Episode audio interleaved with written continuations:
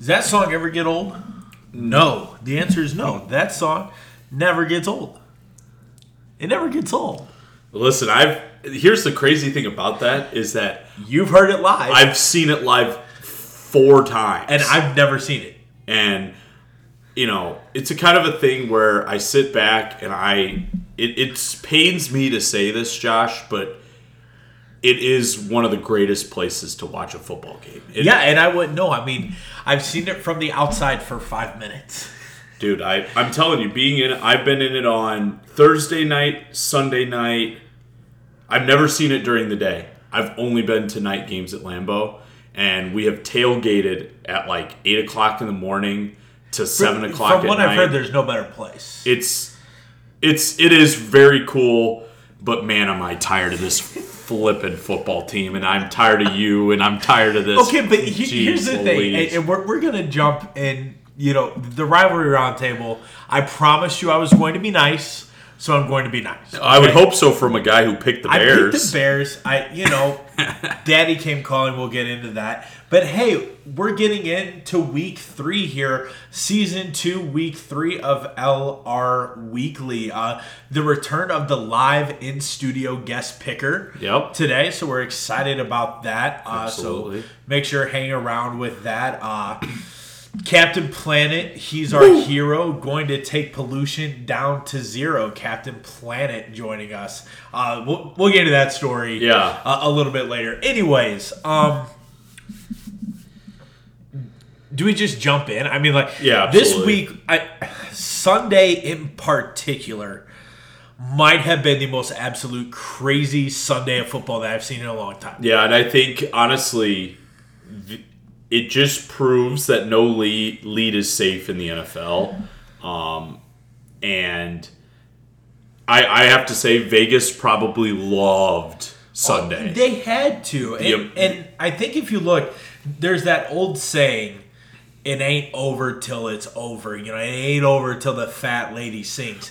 But man, did we have some collapses. And I think that has to be a huge storyline for the week, is just how many multiple possession lead collapses there were across football. Yeah, and this I week. And my thing is is you look at the three collapses, the Ravens, the Raiders, and the Browns, right? Which one of those was more hurtful to me is the one that you probably wouldn't think of, and it's the Browns. And this is why. All Nick Chubb has to do at the end of that football Let's game go is go down. Minute, it hits the two-minute warning. All you have to do is kneel the ball three times and the game's over. But instead, Nick Chubb scores a touchdown, which if you're on the Browns sidelines, you're like, you know what? You know, okay, it's like you scored the touchdown. We're up two possessions. The Jets are out of timeouts. We're in good shape. But now after you watch this football game and you watch all the collapses that happened this weekend, anything can happen. And to me, the one that hurts the most, if I'm sitting on one of those fan bases or even in the locker room or in the, you know, the offices at the team headquarters, the one that hurts the most to me is the Browns, and it's also because it's against a winnable, it's a, a game that you are going to look back on, and it, if you don't make the playoffs, that's the one that's going to hurt. It was against the Jets. It's against the Jets, and, and I think that that's the thing that you look at, too. First of all, in a shout-out to Scott Van Pelt, Joe Flacco! Yeah. I mean, I... You know, you're looking at a Jets team that they're not necessarily, I mean, they're one-dimensional. Their leading rusher only had fifty yards rushing. And again, like if you're Cleveland, that that is a game that you just have to win. The idea that with Jacoby Brissett as your starting quarterback, you could be sitting there at two and oh, and in all honesty, would have been in the lead for your division with everything else that went on. I... It's just mind-blowing to me. And it's this idea that, all right, situational awareness, one forty-seven left. Yeah, okay, Nick Chubb, if he goes down, but at the same time, like you have a two-touchdown lead, essentially. You, your defense has to be able to hold that. Right. The, the one that I might tend to look at same division, but the Ravens. That that Ravens collapse, I mean, they got outscored by twenty-five points yeah. in the fourth quarter. Right.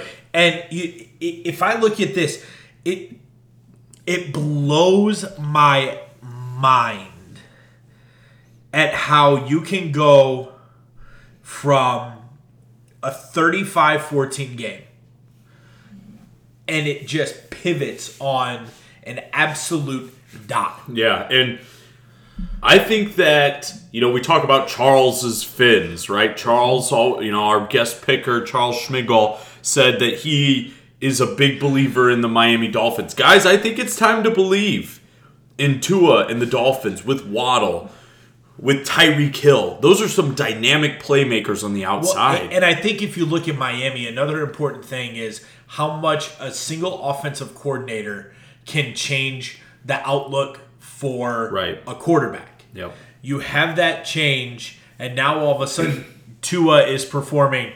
Well, and let's just talk about this for a second, too. Think about, you had Tua and you had Jalen Hurts on the same college team. Like, I just as a side note, you know, we're both college guys too. Let's talk about that Alabama team for a second. Right.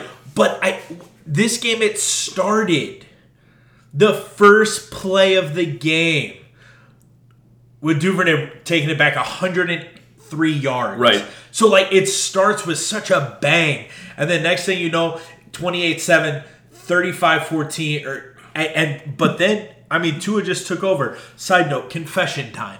Confession time, okay?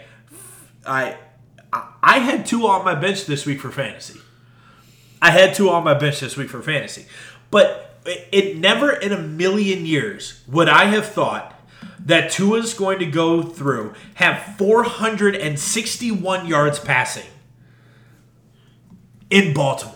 Yeah. Never in a million years. Now, but here's the question.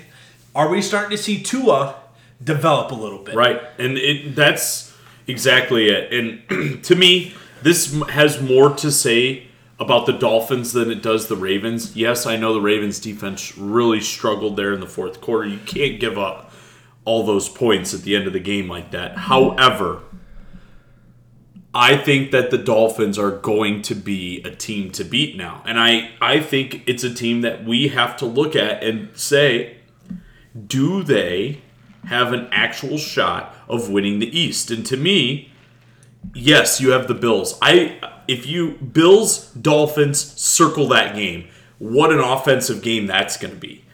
Um, we the over in that game, yeah, please. W- whatever it is, take it. And the we'll get into the Bills in a second, but they're a wagon. Yeah. Anyways, um, the other collapse. Boy, hey, this one, this one was mind blowing to me. From the stance of, it really didn't seem like either team really wanted to win this football game. No. Um, Cardinals and Raiders. And I go to the two-point conversion that they had to have at the end of regulation. I, how Kyler gets that ball off, yeah, I have no idea. How he fits it. Through, like, on Monday, that's all, you got a group at school, like, we talk football all the time. And that was kind of our consensus, is like, yeah, it was an unbelievable throw. But more importantly, how does that ball get through? I, just, I don't understand. Yeah. But again. And the two-point conversion before that, when he ran around and ran around. And, I and think, then he runs it in. Right. I love the, there was like, I think Barstool tweeted that it, Kyler Murray looked like he stole his mom's phone and was like running around trying to keep him away because he's just this little quarterback. And man, but he can make plays. Now all of a sudden, the Cardinals went from week one, wow, they're bad, to okay. And I think that's the danger you get into if you overreact to week one. Right. Um, but you again, here's a twenty-three seven game for a team at home. Yep. You're two touchdowns and two two-point conversions ahead. Now, here's what I'll say. If this is going to set the tone for the rest of the N F L season, please sign me up. Right. Like, that, you know, uh, Red Zone has the witching hours right. that they have.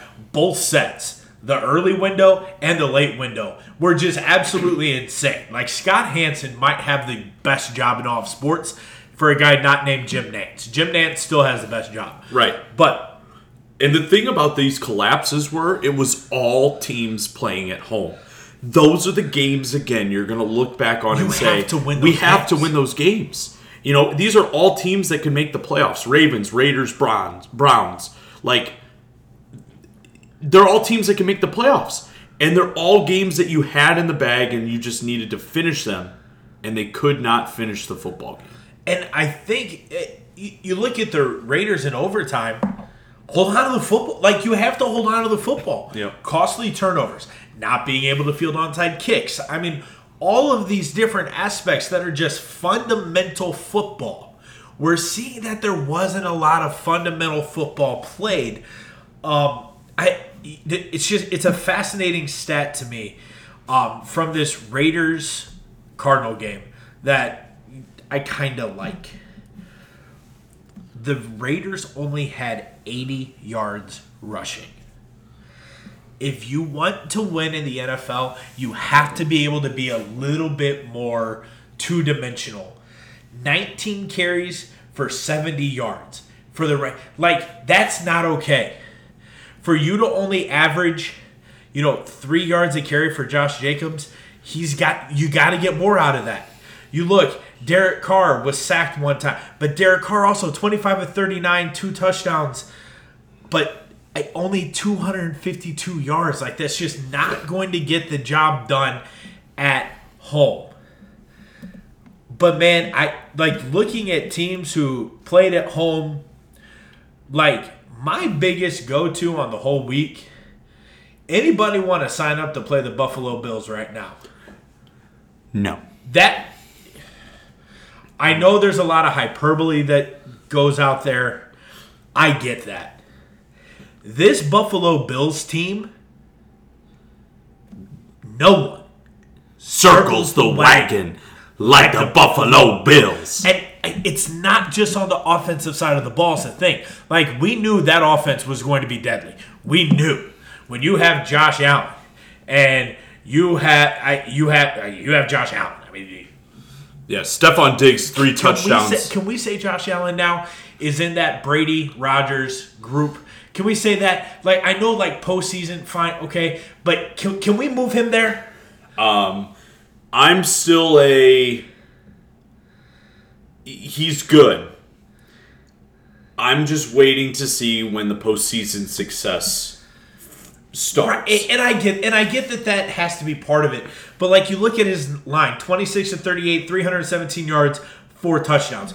Yeah, that's about as perfect as you can be. And the thing about the Buffalo Bills is, is they're not just an offensive juggernaut team. That defense. Their defense flies around and makes plays, too. This Bills team, to me, after week two, is the most complete football team in the N F L. Right now, there is no team that you want to see on your schedule less than the Buffalo Bills. But you look, they only allowed one hundred eighty-seven total yards. Now, granted, the Tit- the Titans are in trouble. Their offensive line is in shambles. They've lost. I mean, they basically gave away two of what I would consider top fifteen wide receivers in the N F L last offseason. And so now you're left with Derrick Henry, who, all right, you give Derrick Henry the ball thirteen times, he only gets twenty-five yards. Right. Like, he is averaging less than two yards a carry. That, to me, says that Derrick Henry's not right. Because prime, healthy Derrick Henry, he falls forward and gets you four yards a carry. But this Buffalo Bills defense, yep. Now, does a lot of it have to do with it's at home? Probably, honestly, yes. But at the same time, you put up forty-two points, forty-one points. Right. And the next thing is they put the Rams, the Super Bowl champs, in shambles in week one, opening night. So now, remember I said, Bills, Dolphins, circle the game on your schedule. bang, we get it. Week three, Sunday. Man, I just, man, I wish this was the Sunday night football game. What a game it would be. Bills, Dolphins, Sunday night football. It would just be fantastic. I'll take that over forty-niners, Broncos. And I think you look at what the Bills have done. Like you said, they beat the Bills, or they beat the Rams on the road. Okay, well, if you really want to consider SoFi home field for anybody, it's really not. But fine, they went on the road, beat the Rams. That's tough. That's cross-country. Right. Ring night, banner night. That's tough. So you beat the defending Super Bowl champion out of the N F C. Then the next week you turn around and take who was the one seed in the A F C last year, and you just smack them around too. Right. Anyone who says that after week three that the Buffalo Bills are not the best team in the N F L is out of their minds. Yep, I would agree with that. one hundred percent. Absolutely out of their minds. And they're fun to watch. Like that. Yes, that's the thing that really gets me, is that they're not one-dimensional. They play... They fly to the ball on defense. And I am a sucker for flying to the ball on defense. But if I'm the Titans, I'm very, very worried. Yeah. I think I think it's time to panic. I think it's time to panic in Tennessee. And I think just up I sixty-five. Oh, it's it's a perfect time to panic. Like, Indy. Yep. So first of all, can I ask you a question? Indy coaches, do you forget that you have the preseason favorite for M V P in your backfield? Yeah, his name his name is Jonathan Taylor. His name's Jonathan Taylor, and he's really, really good at football. Yeah, and they just – the problem with the Colts was they got away from it because they were losing. But to me, that's your bread and butter. That opens up the pass game. Now, the Colts didn't have Michael Pittman Junior They were short on the wide receiver end. But what I'm more worried about if I'm an Indianapolis Colts fan is your offensive line does not look good. And the bread and butter for the Indianapolis Colts is having a good offensive line, being able to, and that was the whole reason Matt Ryan was okay with going to Indianapolis. Oh, I'm going to be protected. He was in shambles on Sunday afternoon. The Jacksonville Jaguars. Man, if you're a Colts fan, that is one team you just despise. Yep. You, you can't win that. No. And to me, all of a sudden, Josh, are you ready? Are you ready for my hot take of week three? Oh, yes. Hit me with it. The worst division in football oh, is the A F C South. It has to be. I mean, you look at the Texans, who are abysmal. Right. And a lot of people would say that the N F C South is the most worst. It's the worst division in football because, you know, Tampa Bay's not as good as advertised. And then you have Saints, Panthers, Falcons. But to me right now, if you look at the A F C South, the Jacksonville Jaguars being first in that division, and then you have the oh one and one Texans, the oh one and one Colts, and the oh and two Titans. Blech. Right, and the thing about the Titans that gets me, and again, Mom, I'm sorry that we're having to go in on your football team like this. I really am. I feel bad. But the thing about the Titans is that, okay, like if you would have won week one and beat the Giants at home, and then you go and you struggle in Buffalo, okay, pretty much everyone who goes to Buffalo is going to struggle this year. I don't care right. what anyone says. Right. But the fact is you lose to the Giants. Now, listen, Daboll's got the boys playing. He's got the boys buzzing. However, you can't back up a home loss to the Giants to get smacked on the road. Now, back to the Colts for a second. If you take a look at Jonathan Taylor's line, he has nine carries for fifty-four yards. Let's do some math, Christian. You teach math. On average, that is good for six yards a carry. Here's where it gets bad.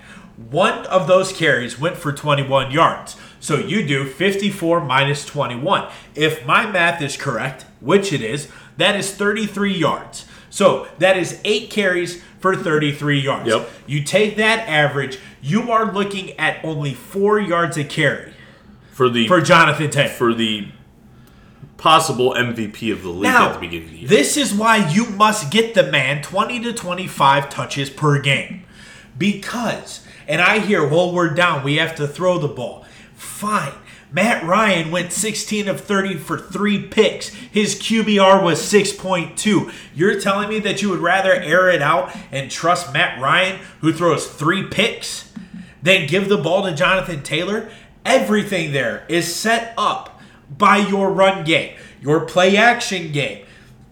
Everything is set up by Jonathan Taylor. The man must get twenty to twenty-five carries a game, because if he gets twenty to twenty-five carries, he's sitting in that eighty to one hundred yard range every single day. And guess what? He's going to break one. He's going to break two. But guess what? You don't do that. And instead, you have Josh Allen and that Jacksonville defense who was just absolutely feasting on the pass rush all day. Matt Ryan never had a single chance to get comfortable. Panic. Panic, panic, panic if you're the Colts, because seemingly what has happened is they say, oh, well, we have Matt Ryan. He used to be a really good quarterback. What's the key word that I just said? Used, used to be. be. He had a whole lot more weapons in Atlanta than he has here in Indianapolis. Yeah, and it's a guy that's getting sacked five times. That is not something that he expected to happen when he went to Indianapolis. Threw three picks, one hundred ninety-five yards, a quarterback rating of thirty-four. Trevor Lawrence on the other side, one hundred twenty-one. So now we also have to look at the Indianapolis Colts defense without Shaq Leonard. Okay, Shaquille Leonard. It's really hard for me not to sit, to go by the previous name and say Shaq Leonard. But without him, that defense is struggling. Okay. I think that's a big thing that we need to look at in Indianapolis. That defense is not as dominant so far. Now, you get Michael Pittman back, but who do you have to go and play this week? Kansas City. Loss. The Colts, I'm I'm I'm gonna tell you this. Twitter's calling for Frank Reich to get fired. Can you blame him? I cannot. However, this is not on Frank Wright. This is on upper management. This is on Jim Irsay for going and getting Matt Ryan as your quarterback. I get Matt Ryan. Oh, you know, we all thought, you know, he'll be successful. But if their offensive line's going to be like this, the Colts are not going to win football games. But again, I and I hear what you're saying about it's upper management.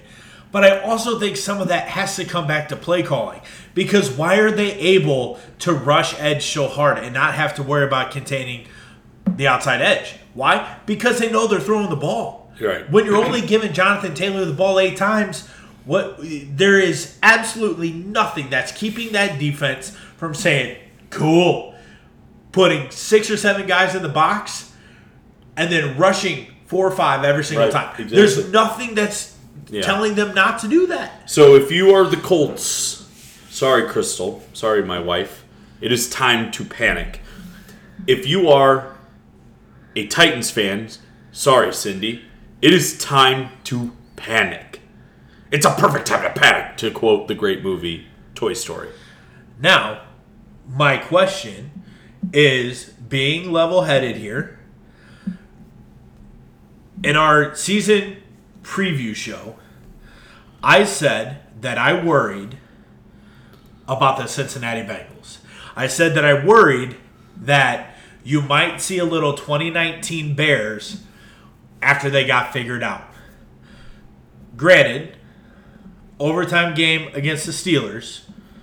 Should have won. Should have won. Missed field goals. Okay.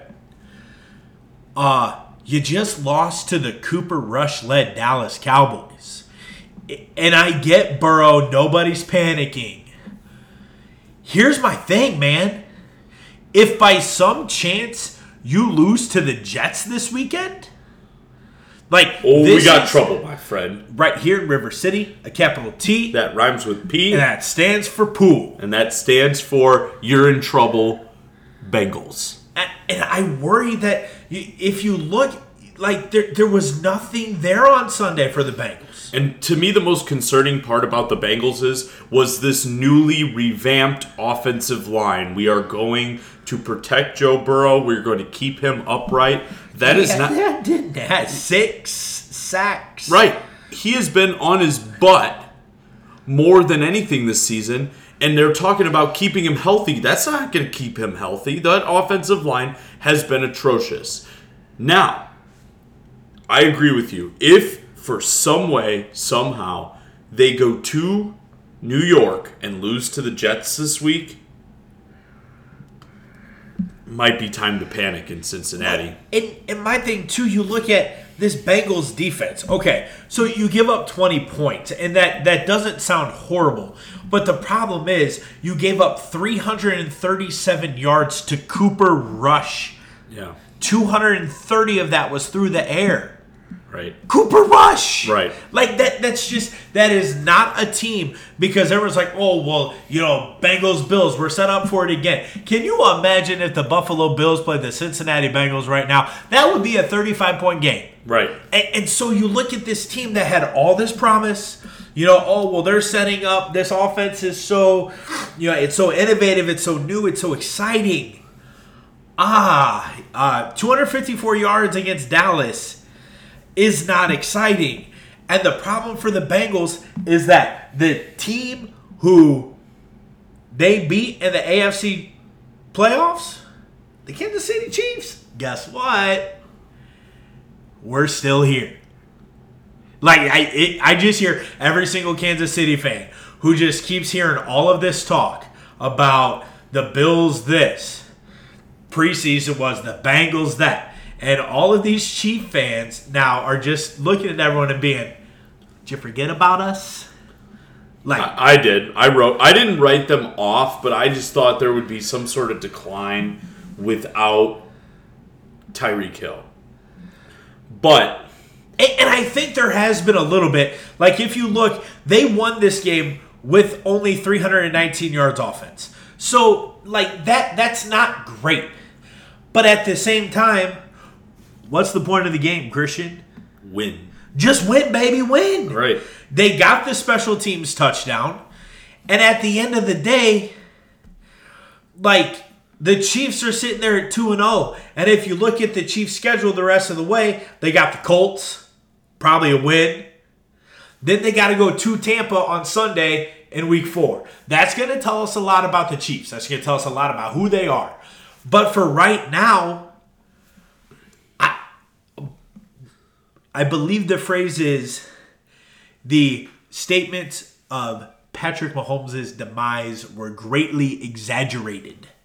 He's playing at a high level once again. Yep.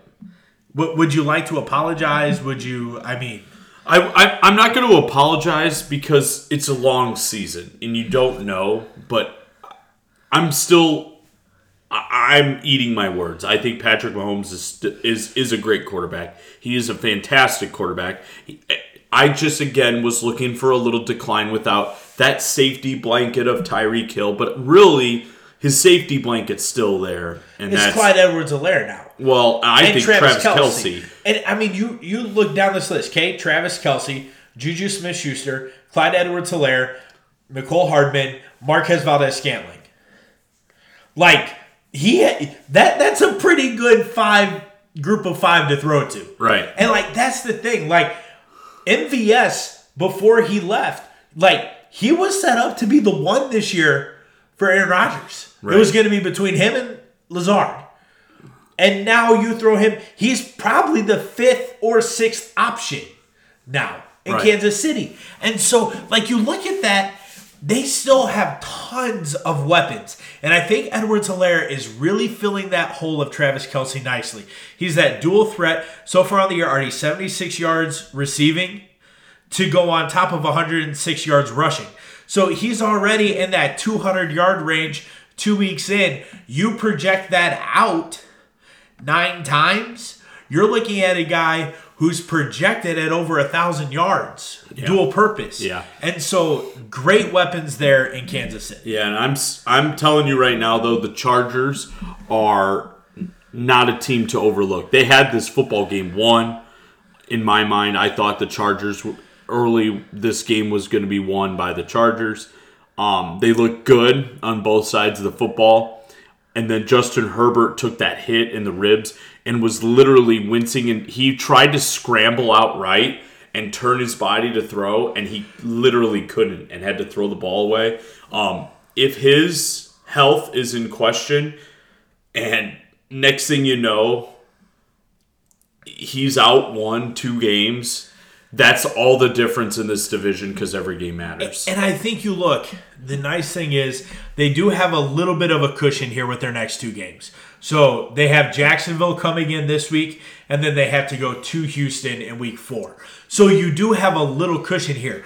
But again, what do you look like without Herbert? What does that offense look like without Herbert? It's um, Chase, Chase Daniel, the most highest paid backup quarterback in the N F L. So, um, well... he's made the most money and he's played like seventy snaps. In can his I career. Also say for Austin Eckler fantasy football owners everywhere, give the man the ball, please. Anyways, moving on. Um, Philly, Philly. I, I are are the Eagles that guy? It is the man, question. They put the beat down on Minnesota, and, on and Monday I think night. Probably the which that was awesome. Can I just say correct? Awesome. I mean. Watching Philly fans do the skull. That was fantastic. Oh, I love man. that. I love that. I You know my hatred. Oh, I know. For those people. I yeah. mean, I, I should say those people. I, I had a very close friend in college who was a Viking fan. I, I have two very close friends. Also, shout out Into the Valley. It's a Phoenix Suns podcast. Good basketball podcast. P. Russ, Ethan, uh, Ryan, love you guys. Um. Anyways, I, when I look at this, I think what really came to my attention was how well the Philadelphia Eagles covered Justin Jefferson. Mm-hmm. The different looks that they threw. Slay, man. Slay, I, and it wasn't always the same type of coverage. Sometimes they had one on top, you know, and then like a spy on bottom. Sometimes it was traditional, just two guys running with him the whole time. Every once in a while, they threw a single coverage at him. But I think that that really confused Kirk Cousins a little bit. Man, Kirk Cousins, it's almost like we said that the Vikings were going to be good, right? I thought the Vikings were going to be good. And then New Kirk Cousins is like, no, we're not. Right. Kirk, Kirk Cousins is going to Kirk Cousins. And to me, it's like you can give Kirk Cousins all the weapons you want. You can give Kirk Cousins a new offense. You can give Kirk Cousins this. But at the end of the day, it's still Kirk Cousins. It's almost like he went back to N F C East Kirk Cousins. Well, I, I said it's well, almost Washington like Kirk Cousins. I almost I compared it on Sunday or on Monday night, and I told Crystal I was sitting there, and I said it's like when you said you can't take the Detroit out of Stafford. It's like you can't take that part Washington of Washington out of yeah. Kirk. You can't take. Uh, you, you like that? You like that? That was the only moment he'll ever be known for. I think I, the thing that kills me too. Well, and we touched on it a little bit, and we've touched on it like with Aaron Rodgers, how when he panics, you know, like last year in the playoffs, he only looked at one guy. Right. You know, he only looked for Devontae. He only looked for Devontae. I feel like they got a little bit into that where they only were looking for Justin Jefferson. Right. He now, was trying to force. I get it. Right. But he was trying to force the balls in.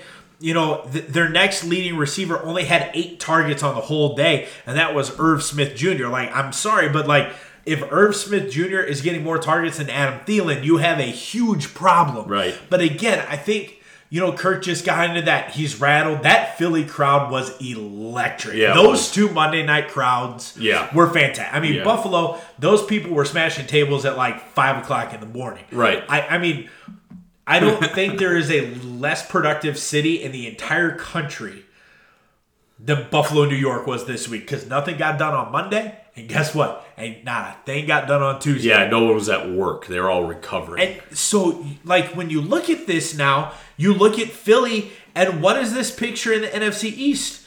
Because, man, in the N F C East, all of a sudden, you got some dudes playing football. Like, you got the Philadelphia Eagles that are two and oh. You got the New York football Giants sitting at two and oh. Right. Then you got the Cowboys, which R I P. But I just, I mean, are the Eagles that guy? I said back at our season preview, like, hey, I can see a world where the Eagles have the third best shot in the N F C to get to the playoffs. And right now, they look like the complete package. Yep. Jalen Hurts, pretty solid. Not going to say he was perfect, but I like this evolution of Miles Sanders as their running back, too. And if the Philadelphia Eagles become a two-dimensional offense, watch out. look out. Yeah, and Hurts is such a threat running the football as well. And yeah, Philly, I, I and we said it in our preview, I truly thought Philly was going to be the real deal. Now all of a sudden you got a top-to-bottom decent division. If the Commanders with Carson Wentz actually playing good football, it makes it even more enjoyable and more fun to watch. And if that comes back, you're looking, I don't know if it's necessarily the best division in football because the A F C West is still very, very good. Right. Um, but I think you're talking probably the second best division in football. Yep. Um, moving on with Hurts. Um, we had some Hurts going on in NOLA. Man, like the fighting. Mike Evans. Yeah, if you're a Packers fan, you lucky people. You all lucky. Like, like, like we don't have to do with Mike Evans anymore. And, and here's the thing about that whole situation. Tom Brady started that. Tom Brady started that. He did. Period. Yep. And no, no one's blaming our brave white knight who rides in on the horse. No, it was him and, you know, Lattimore that got into it. Brady was having just a fr- – he always goes to New Orleans and just has the most frustrating nights of his career. Um, but I think this game hurts Tampa Bay now. You go – yeah, you get to play Green Bay in Tampa, and we all know about Rodgers playing in Florida. But now you don't have Mike Evans. You know, Julio's questionable. Godwin's questionable. You know, who are you going to throw the ball to? Perriman? That's probably about it. Right, but um, I, I also look at this game, though. Like, and I want I hate to pile on Tom Brady with this, but you're eighteen of thirty-four, only one hundred ninety yards and a touchdown. That's horrible. Like, there's no two ways around that.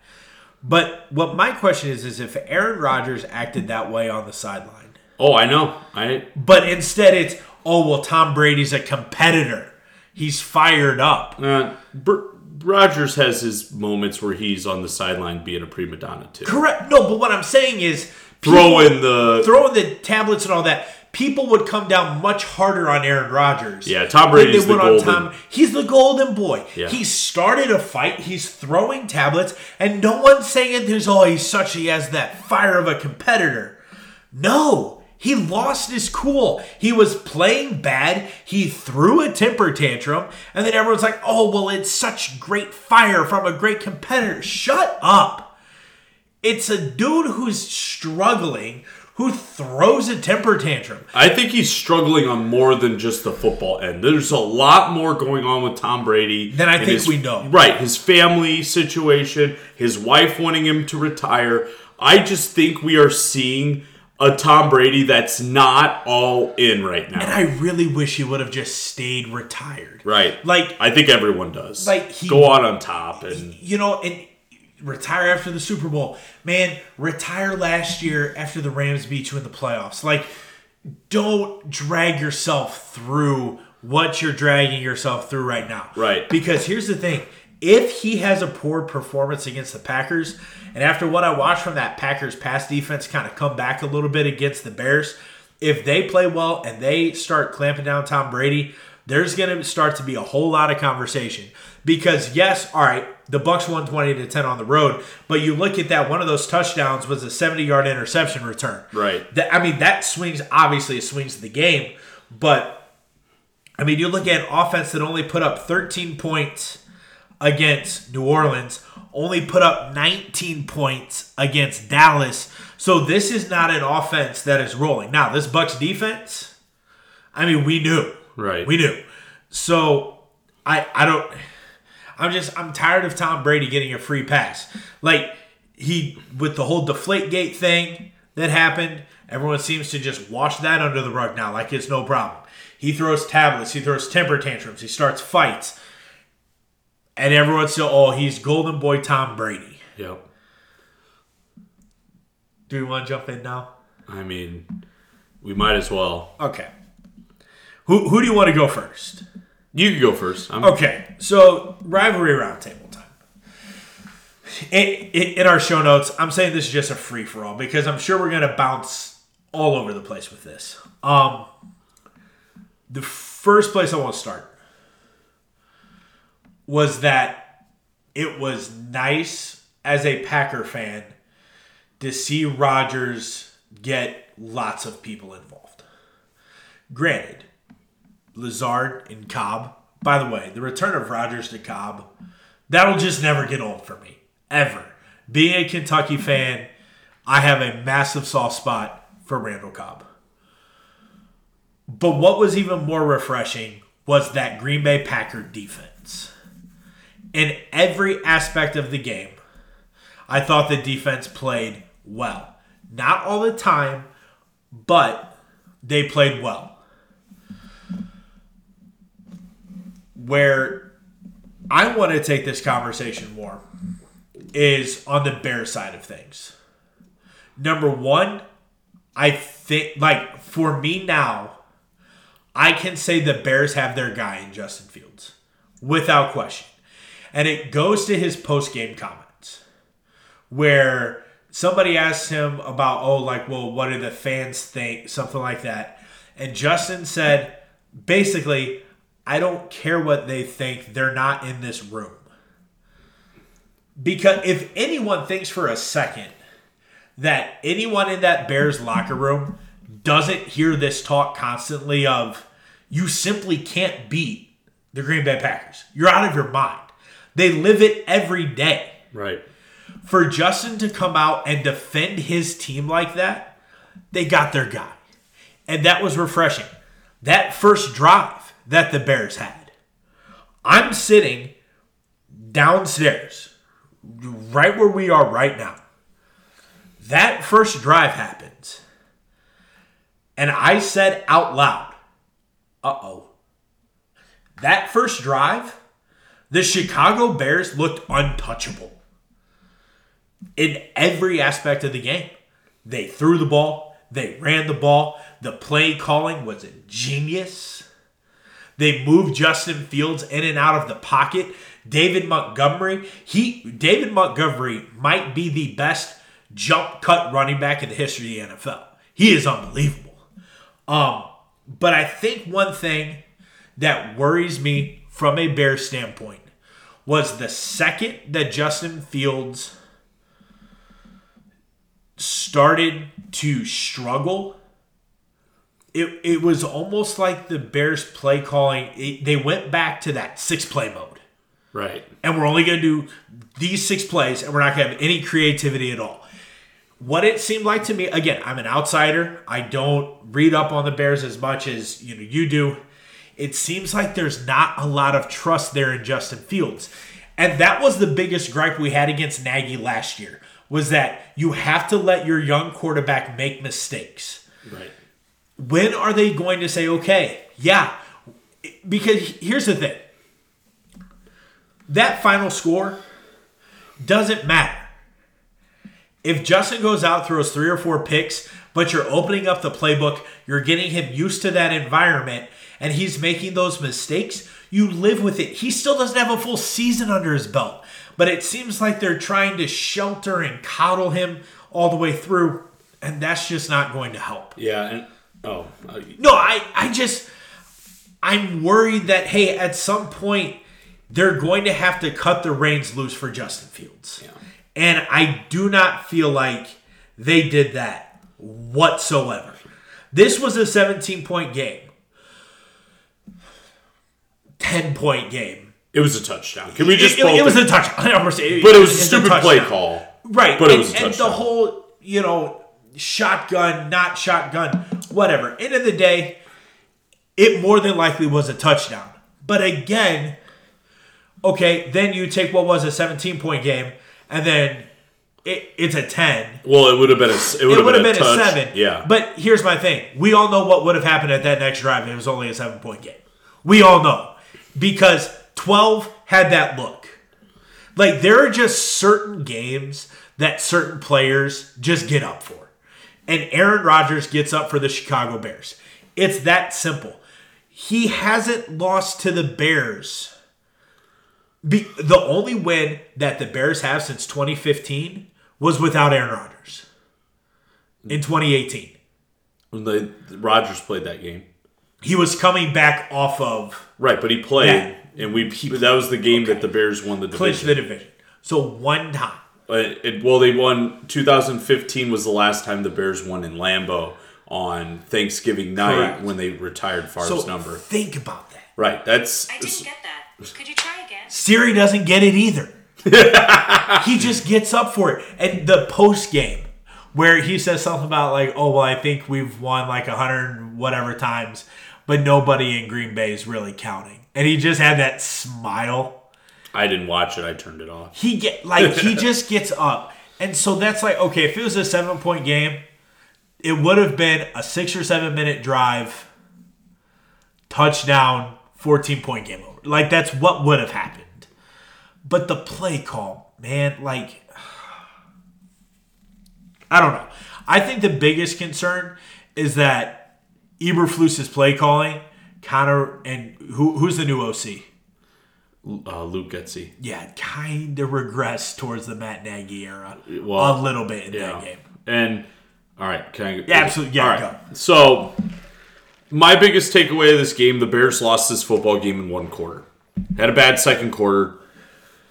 That's when you lost this football game. You couldn't pick up a first down. There was no consistency on the offensive side. You got away from the run. And to me, the Bears have always, their most successful football teams in the history of the Bears have been a run-first offense. Now, I know that's outside of the new norm of the N F L. You have to have quarterbacks that can make plays, throw the ball down the field. That's part of it. I agree with you one hundred fifty percent that it's time for the Bears to cut Justin Fields loose. Let him throw the football. Throwing the ball eleven times for seventy yards is just absolutely ridiculous. So I want to jump in on this. On their drive that they scored the touchdown, the only touchdown they scored all game, I'm going to just go play by play on that drive. David Montgomery, four-yard rush. David Montgomery, twelve-yard rush. Then there was a fumble, call the timeout. Then, because you've just run the ball for sixteen yards on your first two plays, who did that open up? Equanimeous Saint Brown. To the Green Bay twenty-five, thirty-yard pass play. thirteen-yard run, nine-yard run, three-yard run. I don't get it, man. Right. So, to me, run the football, but then let Justin Fields get in that play action. And there was one play where Justin tried to get cute and hide the football like a fake handoff, and he his, he got hit from the blind side. And I, I I get it. You're gonna you're gonna have those plays, and when he does that and it works, we're gonna be like, wow, that was fantastic. Um, but the Bears have to let Justin Fields throw the ball. Darnell Mooney. We all talked about Darnell Mooney, how he could be a number one wide receiver. Well, you can't be when you get two targets, one reception for negative four yards. That's just absolutely ridiculous. And Equanimeous Saint Brown had two receptions. He was the leading receiver with two receptions for thirty-nine yards. And that big pass play was the flea flicker. Yep.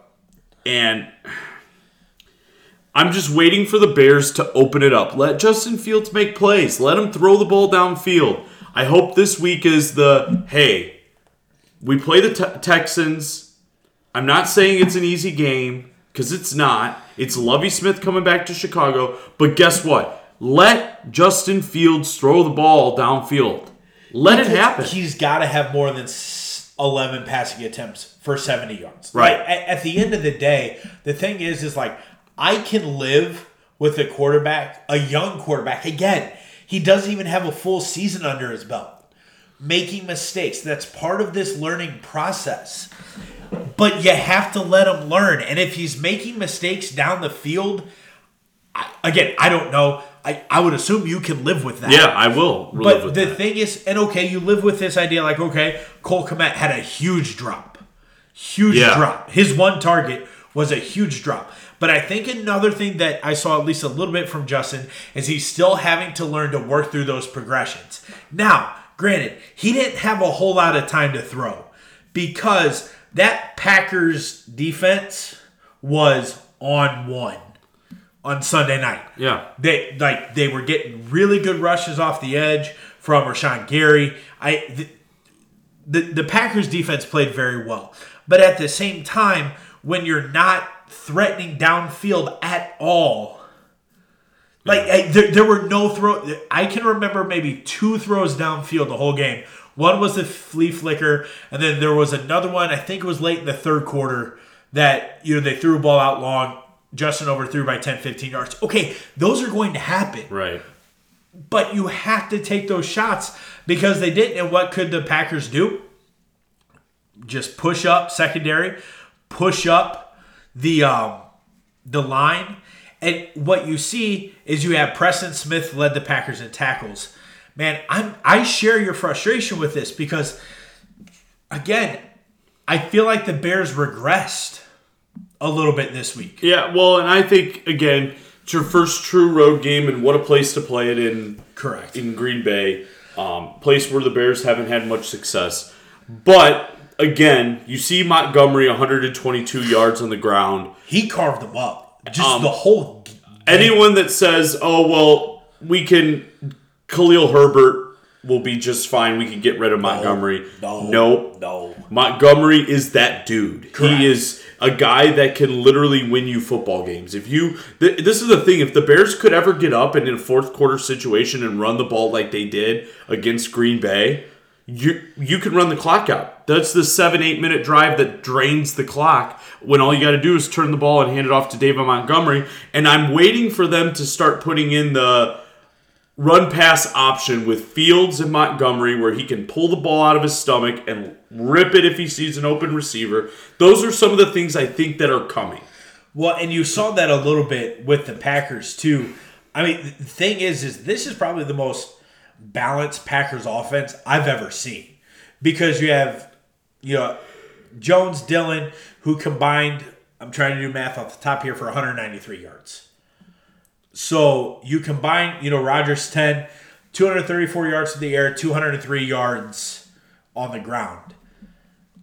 If you open up that R P O for Justin, again, you have to let him make mistakes on those.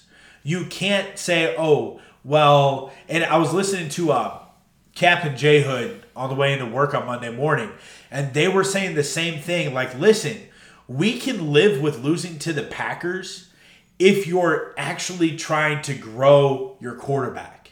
Right. But where the problem is, is if you just try to play it safe, like the Bears aren't going to beat the Packers playing it safe. Collinsworth said it, which I'm very annoyed with Chris Collinsworth. I'm going to get into that in a second. But he said, like, hey, the Bears are going to have to pull out some tricks tonight to beat the Packers. They are. Like, with a young quarterback like that, you're going to have to pull some tricks out. And it just seems like they're unwilling to turn Justin loose. Yeah, and I again, I really think that they're going to let him throw the football. I think you're going to see a change in that this week because you're not going to win football games throwing the ball for seventy yards. This it's it's not going to work. It's not going to happen. The Bears are going to be fine. They're going to learn from this. Defensively, they made some big... They It was a realization. We still have rookies on the outside. This is what's going to happen. They're going to learn. You know, they're going to get better. Kyler Gordon, Jaquan Brisker, they're going to learn. You know, Roquan's going to Roquan. Eddie Jackson's starting to look like the old Eddie Jackson. I think things are going to be okay in Chicago defensively. Um, it's a good week to learn, take one on the chin, get a chance to go back home and play the Texans and turn everything well, right back around. And I think if you look, it's not unrealistic to say that going into that game uh, against the Vikings in Week Five that the Bears are four and one, three and one, three and one. Yeah, and I, I said, like I don't think that's unreasonable because I think you beat the Texans. The Giants, again, I are the Giants really that good? I don't know.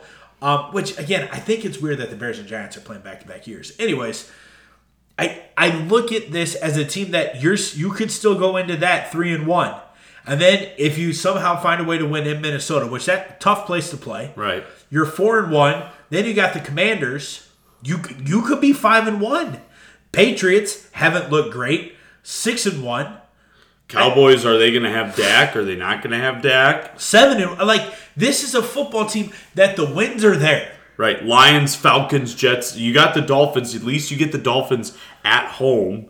in and November. And in November, I, there's a chance it's snowing. Right. So, like, the, for this team, the, the road is there in front of them. Now, it is a much tougher back end of the schedule. Oh, no doubt about it. Than it is. So you have to get your wins now because you close the last five weeks of the year. Packers, Eagles, Bills, Lions, Vikings. Yeah, those are four uh, loss, possible losses. You're looking at hopefully, hopefully two and three in those. It's probably your best case scenario. So you got to get your wins while you can, and I think that a great place to start is this week with Lovey coming in. The best part about that back end right there, though, Packers, Eagles, Bills, Vikings, four out of those five games are at home. Correct. So you at least got that going for you, which is nice. And so I... And real quick, back to certain, and again, I know like there is no like organizational flow to this at all. Like, but folks, like we, we told you back in season one of this, this is just how Christian and I talk. Like we we we, we bounce everywhere off of this stuff. Um, do the Packers have something with Sammy Watkins? Right. I I mean that three catches, ninety-three yards. He and Aaron look like they're kind of getting in sync a little bit. Right. Again, Randall Cobb, three catches, thirty-seven yards. Allen Lazard only had two catches for thirteen yards. Um, and so, like, you look at all of this from a Packers standpoint, um, I, I think things are going to start to turn. Again, you look down this list, besides Aaron Jones, who was in the backfield last year, Randall Cobb, Allen Lazard, Ton, like you don't, like everybody else, Sammy Watkins, new. Romeo Doubs, new. Christian Watson, new. Like it's going to take some time for this offense to gel. But again, when you have the run game, the run game can cover a whole lot of wrongs. And I think that if you look at Aaron Jones, if he's going to be fifteen carries, one hundred thirty-two yards, if you're going to get that sort of production, I think that that's something, if you are the Green Bay Packers, you you sign on the dotted line right now. And again, you pay Aaron Jones whatever he has to be paid because that is the safety blanket for Aaron Rodgers. You talked about the R P Os with Justin Fields. The amount of R P Os that the Packers had in that Aaron just handed the ball off was unbelievable. Like, you look at how they're blocking, you can tell their R P Os. Aaron, and what that used to be was, pull the ball out, hit Devontae diving on the ground for seven to eight yards every single time. Now it's hand the ball to Aaron Jones, let him get five or six yards on the ground every single time. So I think there's takeaways for both of our teams. Like that first drive, that's what the Bears offense needs to be. That balanced, again, why they stopped trying to stretch sideline to sideline, I don't know. Because you had a Packers defensive line that the interior of that defensive line with Kenny Clark is the strength of the Green Bay Packers. And then all of a sudden, the Bears started getting away from that. And, you know, they start just trying to run middle, run middle, run middle. And that's where Montgomery's not as effective. He's so fast in his jump cuts that he has. When you get him outside and you give him a little more room, he's not very effective tackle to tackle. Get him outside the tackles, he's going to be much more effective. Same thing with Justin Fields. Move that pocket. Move the defense around. Those are things that they're going to have to do that I did not see them accomplish there in week one. And much like Shakira, our picks lie. Our, well, no, our picks don't lie. We're just not very good at them. Um, so as we promised earlier in the episode, it's story time. It is story time. That th- this goes to like before I was born, right? Like yes, it does. Okay, so before I was born, Mom is teaching Cindy's Titans. You know, the Titans weren't even a thing no. at this point. Um, so you go into Mom's classroom and like somebody's trying to throw something away, and then you're like, "Hey, no, you got to recycle that." And then some smart aleck fourth grader says, like, "What are you, Captain Planet?" And it's just stuck. I mean, you fast forward right twenty years. Well, no, it was about it was about eight or nine more years before Christian's class. Yep. And then it, it there aren't many kids that know about Captain Planet anymore. Oh. They don't even know about the cartoon, much right. less my nickname. Yeah, and so I mean, there's still times where you come through the school and I say, "Captain Planet, here he is," and That's just awesome. So live in studio, we are Vrabel from the Fantasy League. Um, once again, you're welcome for not starting Tua. You're welcome. Tua by himself for, for beating me last week. Tua. That there's the game right there. Again, never in a million years would I have started Tua over Russ last week. But Papa Russ here live, I will say in studio. We got to get a studio. Like I'm gonna. Oh yeah. yeah okay. Let me so, get that yeah. right on the old teacher salary. So, yeah. Anyways, uh, recapping week two. Do we have to recap? Week I don't two? think. Hey, much like your favorite football team, you live about six and ten. There, Bill. Yeah. Uh, you know, you had a little Polish sausage lodged in your heart when yeah. you're ma- making your picks. Yeah. That makes it a baker's dozen. Uh, yeah. Six and ten on the week for you. Um, but here's what I will give you. Okay, Cleveland let you down. I, you know, Baltimore let you down. Vegas. Vegas. Let... Right. So three of your misses looked really good. Right. Um, hey, and but... I called. I told you I don't pick a team that ties, and correct. And the hey, Jaguars paid good off. Good for you. Um, I went nine and seven. Brett went eight and eight. But hey, big shout out to Brett on the uh, the uh, L R Weekly picks on E S P N Fantasy. Brett's sitting there eighteen and twelve so far. Yeah. So Brett is picking some football games well. So we do have Papa Russ here live in studio for week three picks. Starting off, I'm not real excited about this Thursday night game.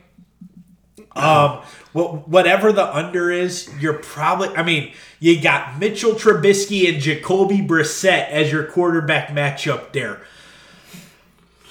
Oh boy, aren't I excited for Thursday night football. To watch Kirk Herbstreit talk about Mitchell Trubisky and Jacoby Brissett. This is like Maction on E S P N. Like, glad I don't have Apple, correct. So that I don't even have to be tempted I, to watch like, this game. Yeah. This is the first installment of how many games this week are we wanting to ship, ship it to, to London. London. Like, this is horrible. um, I I get I I like I don't even know how to pick this. Oh, First of all, pick Kenny Pickett should be the starting quarterback in Pittsburgh. He should be. Trubisky's trash. Always has been. Always will be. I am going to take the Cleveland Browns this week. I think if you still would have had T J Watt on the outside for Pittsburgh, if Watt would have been healthy, I think that's a game changer. No Watt. I think Chubb and Kareem Hunt run just absolute crazy horse this week. Give me Cleveland. Uh, I'm a complete opposite. I want Pittsburgh this week. Uh, I'm a... I am a believer in Mitchell Trubisky. Oh, yeah, um, you bought I, a jersey. I did, sure did buy a jersey. I should have wore it today. That would have been great. Um, but he's the last Bears quarterback to beat the Packers, so I might as well have worn that. So, congrats. Uh, thank you. But Pittsburgh I like this week. I really do. Um, I like them as road dogs. I think that Pittsburgh goes into Cleveland and wins. I think that game against the Jets is really going to hurt Cleveland. I think... their psyche. I think their defense is going to struggle. I think you're going to see Najee Harris run very well against Cleveland. I think you're going to see the first game of Chase Claypool really getting some shots downfield. I like Pittsburgh in this game. A thousand years ago, long before Josh was even born, I liked Brian Sipe and Leroy Kelly back in the day. I'm going with Cleveland. It's interesting that you call them a road dog. Almost sixty percent of the people on E S P N are picking Pittsburgh. Yeah. I think Myles Garrett is going to have Mitch Trubisky under glass for for this. I th- I think he is going to eat them up.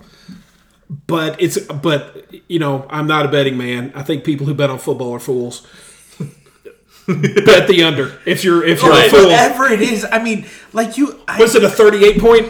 What is it? Is the over under even in the thirties? I Well, I would guess thirty-eight. Trubisky, guess. I, he's thirty-second in the N F L in yards per attempt. Like, that's just not very good.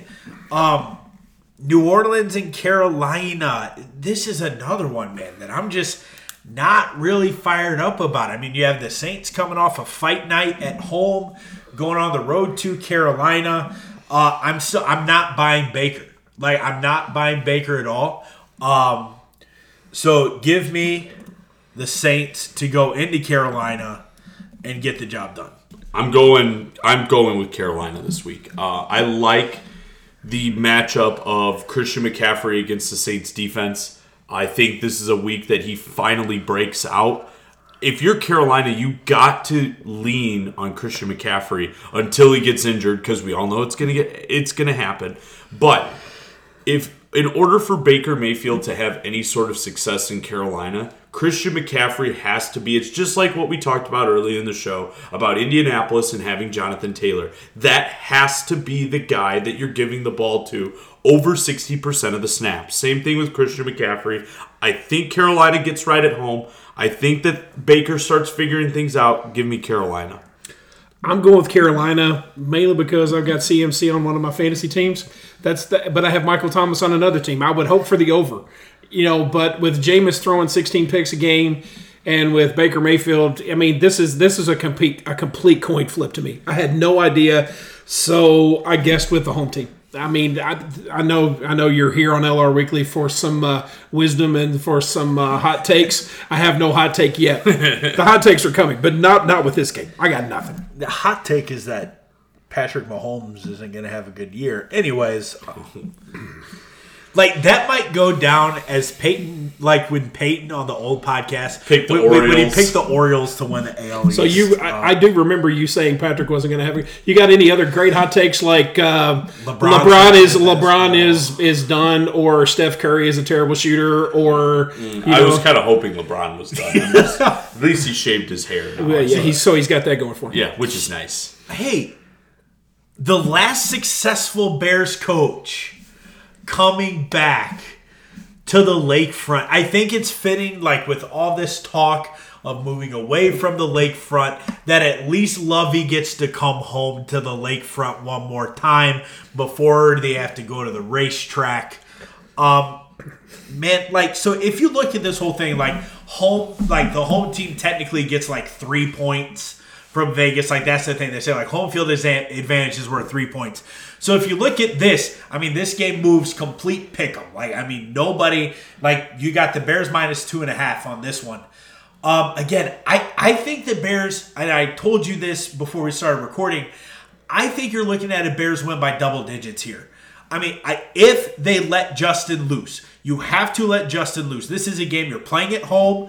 The weather's supposed to be about as perfect as it can be. You have the new grass at Soldier Field that hopefully they've been able to drain. I'm not sure. Probably They not. might still be having the Olympic swim trials there. I don't know.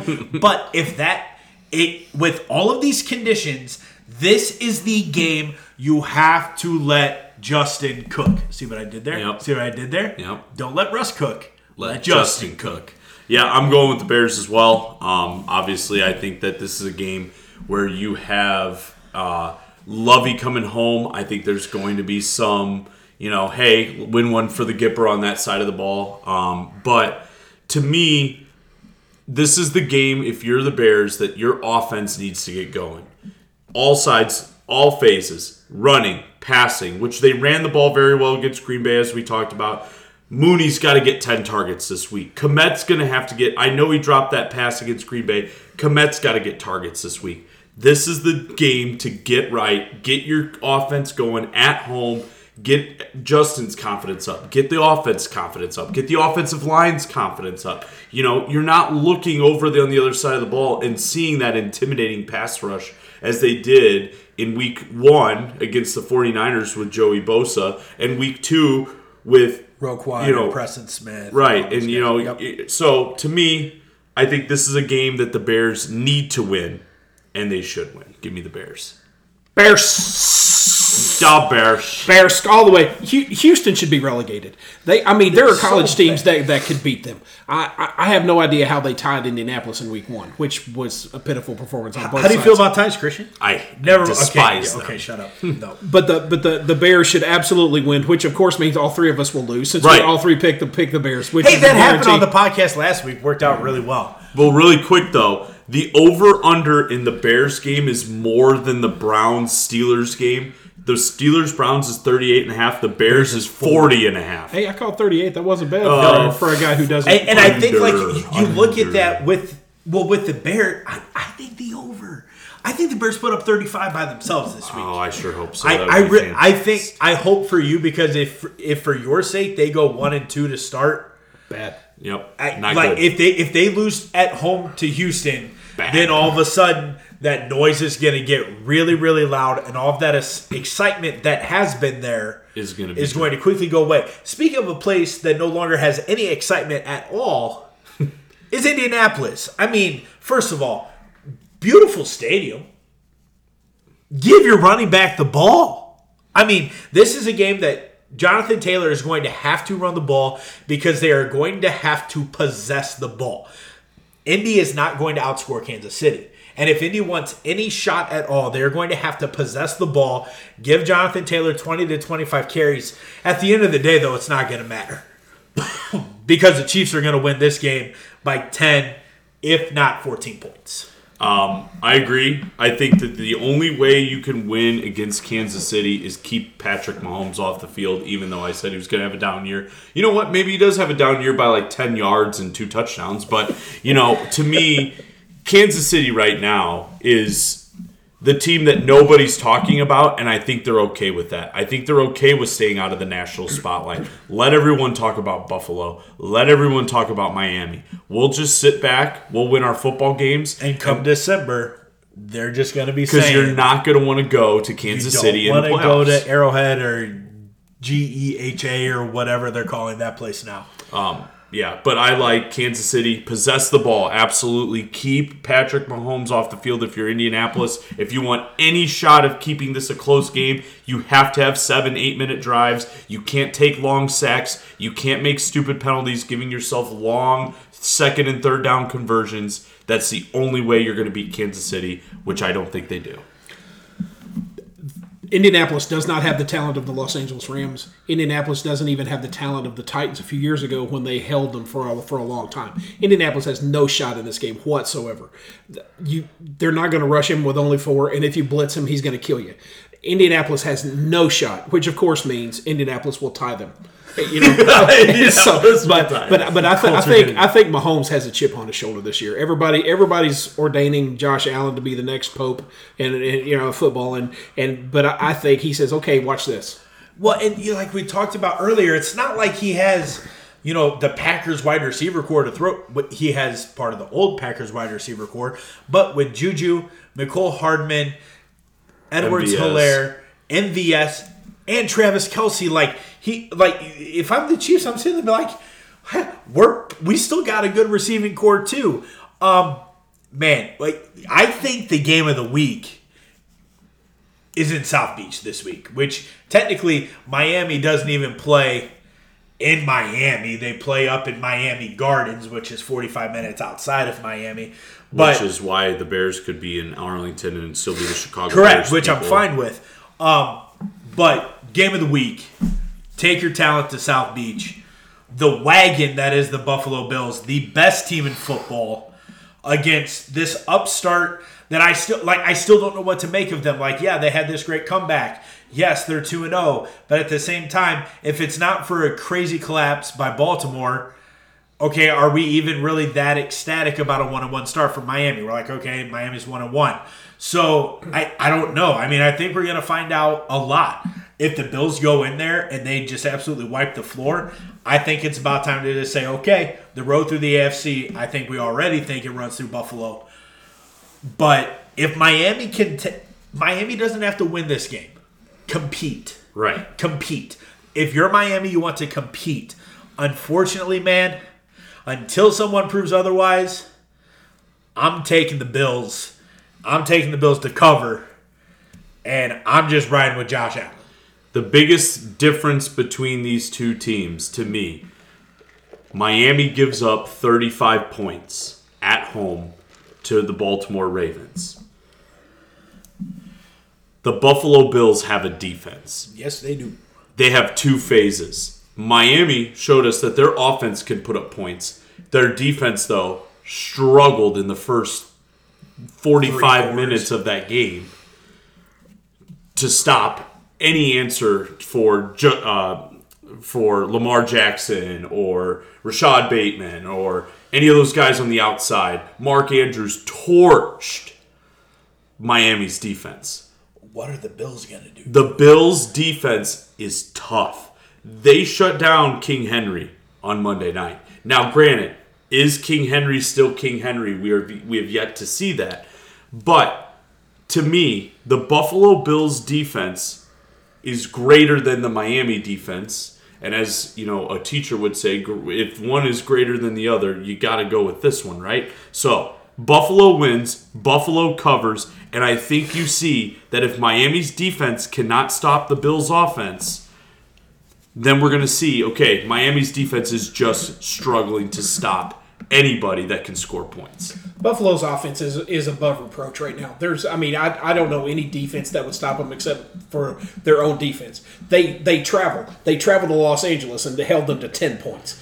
Stopping the Titans, we don't want to talk about my Titans, but but their defense travels. When right. you have a defense, it travels, and and you know I'm not ready to anoint Tua yet. He had a good half. His first half stunk. They were down three touchdowns, and so you know I, I'm going I'm going with Buffalo and, like like the rest of you, but I but it but it, there's a possibility it could be closer.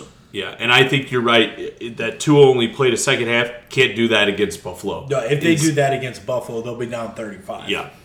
Um, can I pick last on this next? Yeah, because I know exactly where you're Please. going, but it's uh, you're going to be bummed out because I'm going to steal your thunder. Go ahead. Go ahead. I'm picking Detroit over Minnesota this week, and this is why. I think Minnesota just showed right or sorry. The Eagles showed how you beat the Vikings. You shut down Jeff- Justin Jefferson. You make Kirk Cousins feel uncomfortable in the pocket. You play good defense. You win football games. You, I think Detroit's offense is one of the most underrated parts of football right now. Amon-Ra Saint Brown, DeAndre, or DeAndre Swift, Jared Goff is a guy that's, if you give him weapons, he showed that. In when he was in with the Rams, he can make plays. He can score points. Which, did you see Amon-Ra's press conference today? Yes. Where he said, I look across that sideline, and I remember every single team who didn't take me. And I'm but I'm like, yeah, gas me up, buddy. Yeah. I think Detroit beats Minnesota this week. Now, I picked Minnesota to win the division. I think if this happens, Detroit beats Minnesota this week. And in Minnesota, we all have to take a step back and go, uh-oh, something's up in the N F C North. I think you're begging the question. The Lions allowed the Commander Redskins to score Redskins. twenty-seven points. Right. The Eagles scored thirty-eight points on them. I don't think Detroit has a defense. Now, they can try to stop Justin Jefferson, but please, Kirk Cousins, I'm begging you. I have Adam Thielen on my fantasy team. He is a good receiver. Please get him the ball. I'm going with the hot dish eating Minnesota Vikings this week. No, no,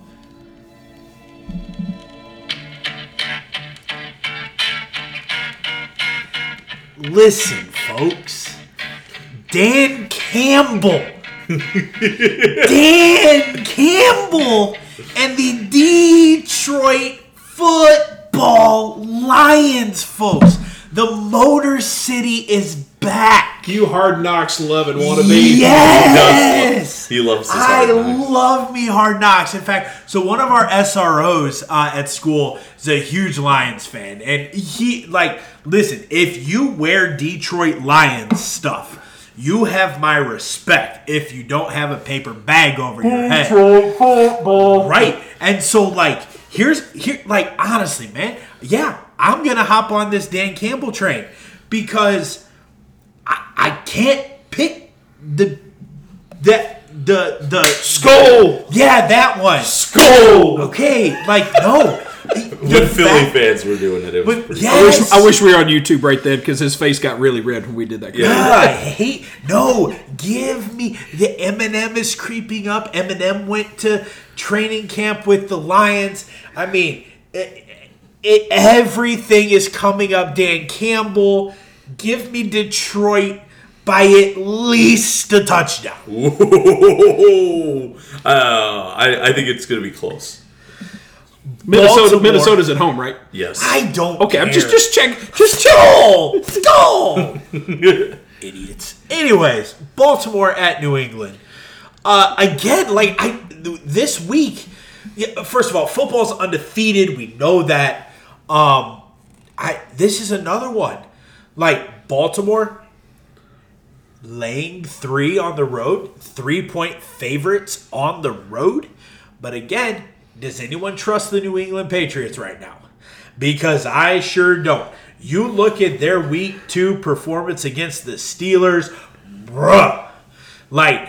Turns out that that was the game last week that we should have shipped to London because none of those offenses could do a single thing. Like, it was punt, punt, punt. It was horrible. I think Baltimore, like, Baltimore, if the Ravens don't have a chip on their shoulder after last week, there will be nothing that gets a chip on that shoulder. Um, I think their defense has to refocus. I mean, the offense, what more do you want? I mean, they put up thirty-eight points. What more do you want from your offense? That defense is going to buckle down. I think three is very, very generous. I think we're probably looking more seven, if not ten, here for Baltimore. Give me the Ravens. Yeah, I'm I'm with the Ravens too. Um, I have always been a believer that the Bears made the right decision over Mac Jones. I just I think Mac Jones is not a quarterback that is going to win you games. He's the quarterback that will not lose you games. I don't think he can go out and win you a football game. I think what he needs to win football games is the head coach, Bill Belichick. I think Bill is able to scheme wins for the Patriots. However, I see nothing in New England right now that gives me any sort of confidence that they are in any sort of position to win football games. Their offense looks abysmal. Their defense might be able to hold their own, but this week against Baltimore, a very angry Baltimore Ravens team that just got absolutely exposed on the defensive side of the ball in Miami. I think embarrassed is, is the I right think word. They're coming out for blood on Sunday afternoon. New England has scored twenty-four points in two games. That's not good. There is nothing that instills any confidence, you know, uh, unless... Unless Josh McDaniels gets fired again in Las Vegas and comes back home to Papa. Um, no, they're not. I, I, you can scheme Lamar out of the ballgame. I don't know if there's talent enough on New England's defense to do that. It, it takes a high level of defensive scheming because my Titans did it one year. But it's um, I don't think New England's doing it. All three of us going with Baltimore. J E T S, Jets, Jets, Jets, hosting... I got to probably to this point, the most underperforming team in the N F L right now, Cincinnati. I mean, I don't think, I mean, maybe throw in the Titans, but again, like you, Dan, you and I talked about on the phone, like, okay, but you took away the offensive line is in shambles and you took away all their wide, literally all their wide receivers. There's no and, wide receiver. Robert talent. Woods cannot carry a team. Nope. Yet. Um, But I think, like, you look at the Bengals, like, I mean, the sky was the limit. And you have, you know, Joe Burrow, like, no one's panicking, trying to do his best R E L A X impersonation over there. Uh, this is a must-win for the Cincinnati Bengals, period. If you start out oh and three, I mean, there was already a thing that since the playoffs expanded, or since they went to this new playoff format, not a single team who has started oh and two has made the playoffs. Not a single one. Cincinnati's got a massive uphill battle to climb. However, it's the Jets. The curse of the butt fumble still remains for the Jets. I'm taking Cincinnati. Yeah, I'm also on Cincinnati as well. I just, I cannot trust Joe Flacco. Joe Flacco! I just do not, I can't. Um, what a, what a comeback win for the Jets last week. But it is at home. It's in New York. I'm sure... That stadium, for the first time in a long, long time, is going to be hopping on Sunday. Might however, be full. however, I think the Bengals all understand this week is a must-win game. Burrow and that offensive line better get on the same page, and they better get right. Because if he's on his back as much as he was last week, the Jets are going to have a chance to win this football game. And can we just say this about the two most overrated food cities in America? Skyline Chili is horrible, and New York City pizza is also horrible. Moving on. I'm going with Cincinnati. They've lost two games by a total of six points. I mean, they're, they are just that close to being two and oh. And I just I just can't believe that Joe Flacco can outplay Joe Burrow. I Joe just, Flacco! I just, I just, I cannot believe it. I like Saleh. I think he's probably a really good coach, like Dan Campbell is probably. They're very emotional. They're very, I mean, they look football when you look them in the face. But I, Jamar Chase, uh, I, just, I it's got to be Cincinnati. They've, they've got to pull one out at some point. Cindy's Titans hosting the Raiders. And this is a game, man, that, like, again, preseason was one that I think you would circle and be like, wow, this is a great high-level football game. And then all of a sudden we turn around and combined record of oh and four and just, like, there's nothing that excites me here. That I saw a great, I don't know if it was a tweet or if it was a headline, but all it said was the Tennessee Titans deserve better than Ryan Tannehill. I, they do. I mean, Tanny has been abysmal the first two weeks. The Titans organization as a whole has been abysmal the first two weeks. I mean, you lose at home to the Giants, that's one thing. Losing to the Bills, fine, but to get embarrassed. Like, they got embarrassed on Monday Night Football. No, the mo- your mother says the reason why is because they they showed, were ugly. They, they, I know. They ugly I heard uniforms. Her on the phone. And I'm like, I'm never, I'm never discounting that ever again since she beat me that one year. And correct. So, when so all she just, did was pick the team with the pretty uniform. That's the dumbest thing. By the way, can I have can I can I have the floor, please? Yes. They're not only Cindy's Titans. They're my Titans, and my Titans stink. They're horrible, man. With Taylor Lewan down and may not be playing, that's sixty percent of a really good offensive line we had last year gone. A J. Brown, gone. Derrick Henry, time has caught up with Derrick as well as a bad offensive line. Defense, got no confidence. They have no confidence because they just got run over and beat up like they were. So, Tennessee has lost all of my confidence. I'm picking Oakland. I'm all. I, they started in Oakland when I was a kid. I know they moved around a lot. I still call them Oakland. Hey, yeah. Raleigh, yell at him too, not just me. Yeah, I was going to say. R- R- Raleigh's going to get on Bring that. It, Phil. Yeah, right. And, like, now we're going back to twelve-year-old baseball. But here, here's the thing that shocks me, like, when you look at the Titans.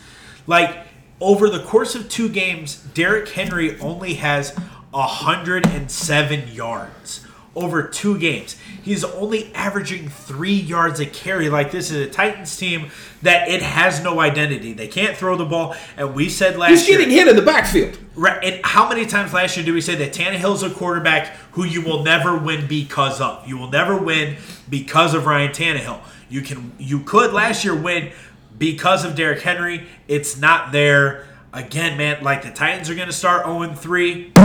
That's the panic button that has been smashed. Give me the Raiders.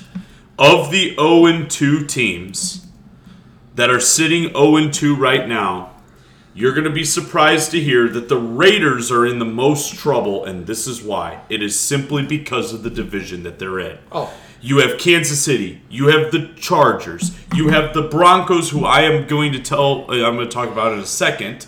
But that division that you're in, and you start oh and two, in a game against the Cardinals that you should have won, in the game week one that you could have won against the Chargers, and now all of a sudden you're sitting oh and two, and you are staring down games against the Titans, which is the most winnable game in your next three, because you got against the Broncos and against the Chiefs. Of those three, the most easy winnable game is the Titans.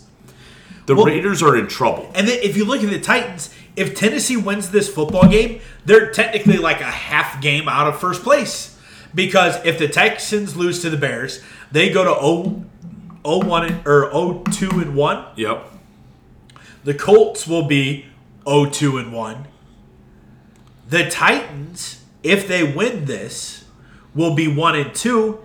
And then Jacksonville, who we're going to talk about in a second, they got to go to L A they're probably going to fall to one and two. Tennessee at zero and three could generally be could one game out of first place. Only be one right. game out of first place with that, but right. again, which like, is exactly what you were saying about it. The it, old, it doesn't the matter yep. because Vegas is just going to win this football game, right? So I and I'm I'm picking Vegas. I think that whatever um, Devontae Adams over yards is this week, you take, take it because he's got to get targeted more than seven times right. with two catches. Right. Got to be right, and I think that's what's going to happen this week. It's going to be the get right game for Carr. And Devontae, Devontae's going to have over one hundred receiving yards. The Raiders are going to put up points. They are easily going to cover that two-point spread. That's the old Devontae. Which means tighten up, baby. Means we got a shot. All three of us picking Oakland. Right. We go, we go, we tighten up. Christian, it is now time to fly, Eagles, fly on the road to victory. This team's a unit right now. And going into the Commanders, FedEx Field. By the way, is there a more depressing stadium on a, any given Sunday than FedEx Field? Oh, it's, like it's in a they, terrible like, location. It's it's in a horrible location in Landover. They it's like a ninety-four thousand seat stadium that they, on average, put like forty thousand people in. Philly is going to invade Washington. I almost made a horrible joke about relocating and you know, all that, oh. but that would be insensitive. We can't do that. uh, Eagles over the Commanders. I, I'm going to say this. I think that six and a half is very, very low. Yeah, I, th- I, Josh, I'm going to say that I think this game's going to be a little bit closer than we think, only because I think Carson Wentz wants to have the game of his you life. That? That's that's Kirk Cousins. But Carson Wentz, he got he got kicked to the curb. I he's got a chip on his shoulder this week. He is preparing with a chip on his shoulder. I think he's going to play his tail off in a losing effort because the Eagles are just dominating football games right and, now. And like you said earlier, defense travels. And I think that, you know, the biggest thing that I take away from Philly Monday night was that defense. I mean, if you can shut down Justin Jefferson, that there's not too many people in the league who I would say you can't shut down. Who do the Commanders have that are anywhere close to Justin no, Jefferson? No, no. Or, or Dalvin Cook. Right. So, Antonio Gibson's pretty tough. I still don't believe in Jalen Hurts. I'm, I mean, just just show show me some more. And I think Ron Rivera can maybe scheme up a little bit more defense. It might be closer than some people think, but I think the Eagles are gonna are gonna beat the. This beat is Washington. Scary because we're picking. There's a lot of the same, a lot of, yes. which means we could all go like two and fourteen this Correct. Week. Correct. Uh, a game. If I'm the Chargers, like you gotta have this one. Um, again, you referenced it earlier. That division, like you can't far fall too behind. In this division. Right. Because you can't make up ground in this division. I mean, Kansas City is playing very well. I, hold on, they're not playing very well, but they're doing enough to win, I yep. think is the important thing. They're winning football games. The A F C West is a three-team division. Correct. And that, I think, is probably one of the only, like, I mean, if you were to line up Chiefs, Chargers, Raiders, I mean, you give me any of those three teams, I think they can beat anyone in football on any given night, maybe say Buffalo. It's I, a little bit like the Big Ten in college basketball. They're going to end up beating each other up. Right. Yep, and then choking in the tournament. Anyway. Yeah, well, yeah, well. Um, nice. Anyway, I'm sorry. And then someone's going to come back. Hey, I remember Saint Pierce. Yeah, when was the last time a Big Ten team won a national championship? And anyway. Anyways. Um, with this one, I think, I think a lot of this hinges on the health of Justin Herbert. Yeah.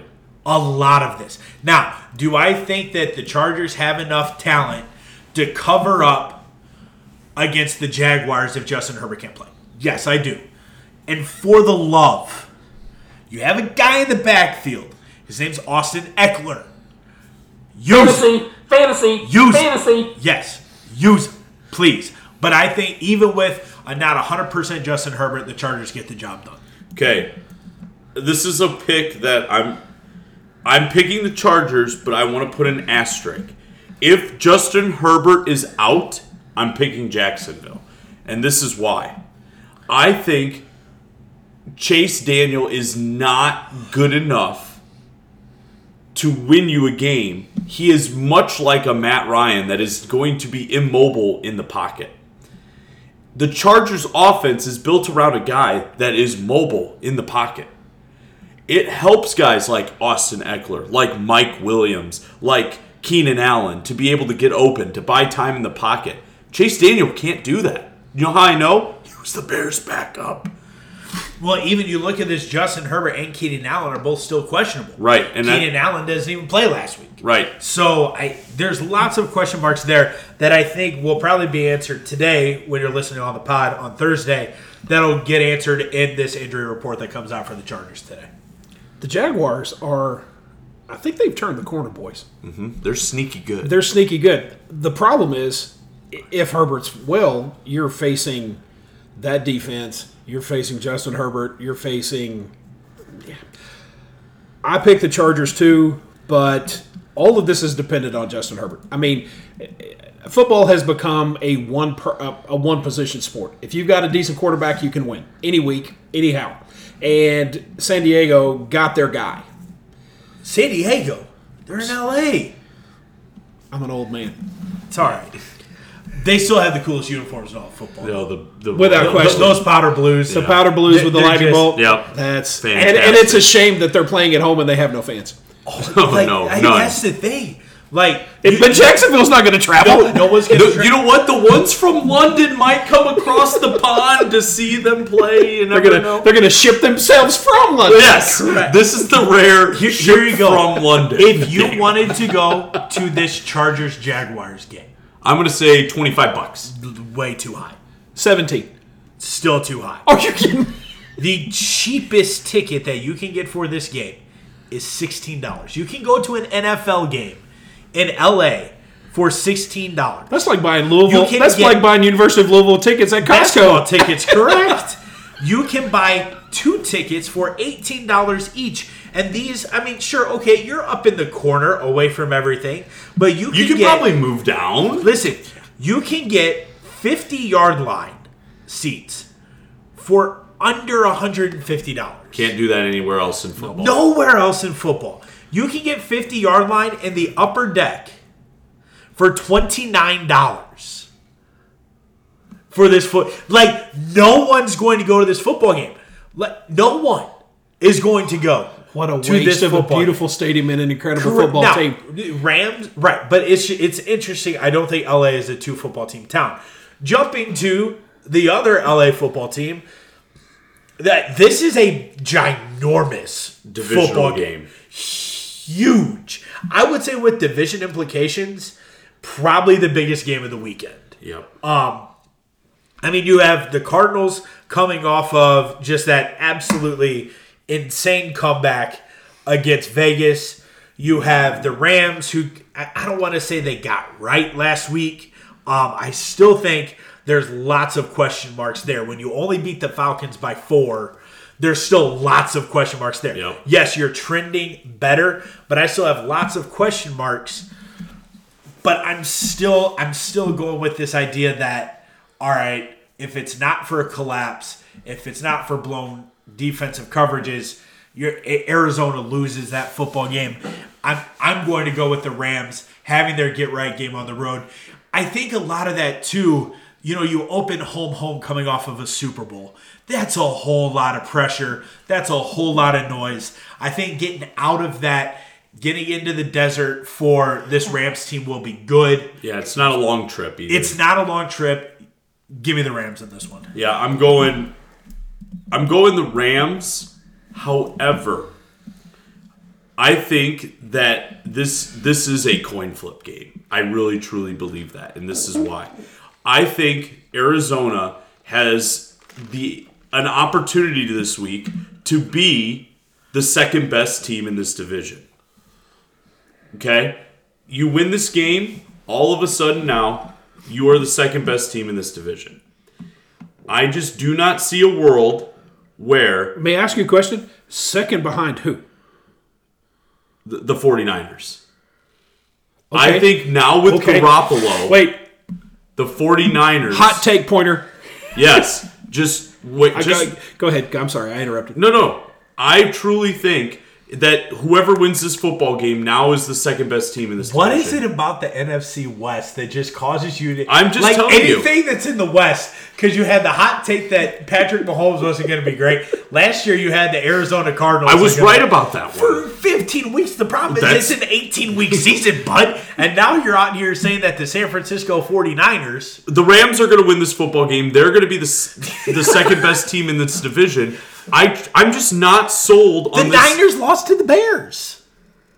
But that was with Trey Lance. I am telling you the 49ers are a better team with Jimmy Garoppolo as quarterback. They are a consistent team. They're going to win games. That defense now, I, there is just a sigh of relief in San Francisco right now. But again, we're picking this game. Anyway, I'm picking the Rams. All three of us are picking the Rams. I don't know how long the Arizona quarterback's going to study film when you can run around like a chicken with your head cut off right. for twelve and seconds. Just throw, throw and just throw, or just run into the end zone because you're faster than anybody else. Right. There is there is no question he was the quintessential athlete on the field last Sunday, okay. and nobody could stop him. But I don't think I don't think the Rams defense is going to be as undisciplined as right. the, as the Las Vegas. Boy, that was hard to say. Raiders were. Um, Which can we talk about a cool stadium? Well, the Death Star. But the, but the but I but I think the Rams will pro it up. They're they're they're, they're going to show how professional they are, and I think they win by more than a touchdown. And I think I understand what you're saying now about the Niners. Here's a crazy one. This is a pretty big football game. This Rams Cardinals game. You can go to this game for twenty dollars. Why is it so expensive to go see our teams? Well, because your team literally plays in like a high school stadium with only sixty thousand seats. Yeah, that's true. There is that. Um, but Chicago is a it's a huge sports. Market. Oh yeah, I mean, huge market. The Bears own Chicago. Nobody in Phoenix cares about the Cardinals. Right. That's true because they're all too worried about who their basketball owner is going to berate next. Anyways, moving on. This is the one that I would like. To ship, ship it, it to London. London. Thank you. I was going to say the exact same thing because my apologies if I'm not getting excited for a matchup between Marcus Mariota and Geno Smith. Like, I just, this does not really tickle the old fancy here. Um, I, I don't, it, it is like, it is truly a coin flip. Like, E S P N has this at even right now. It's as even as it can be. The over-under's forty-two. So you're saying uh, twenty-one twenty-one. I, like, no one's really excited about this football game. I know I am definitely not excited about this football game. But I think when you look at trips, cross-country trips are always hard. And moving from Atlanta to Seattle, you're going from inside to definitely outside. Seattle, regardless of how their team is, is always a very difficult place to play. I think you look at Mariota really struggling with that crowd noise. Um, I think he's going to be running for his life the whole day. I think Seattle probably takes this by a touchdown to ten points. Yep, I'm uh, sticking with Seattle as well. Geno Smith's birds. Yep, Geno Smith's birds just because Seattle's at home.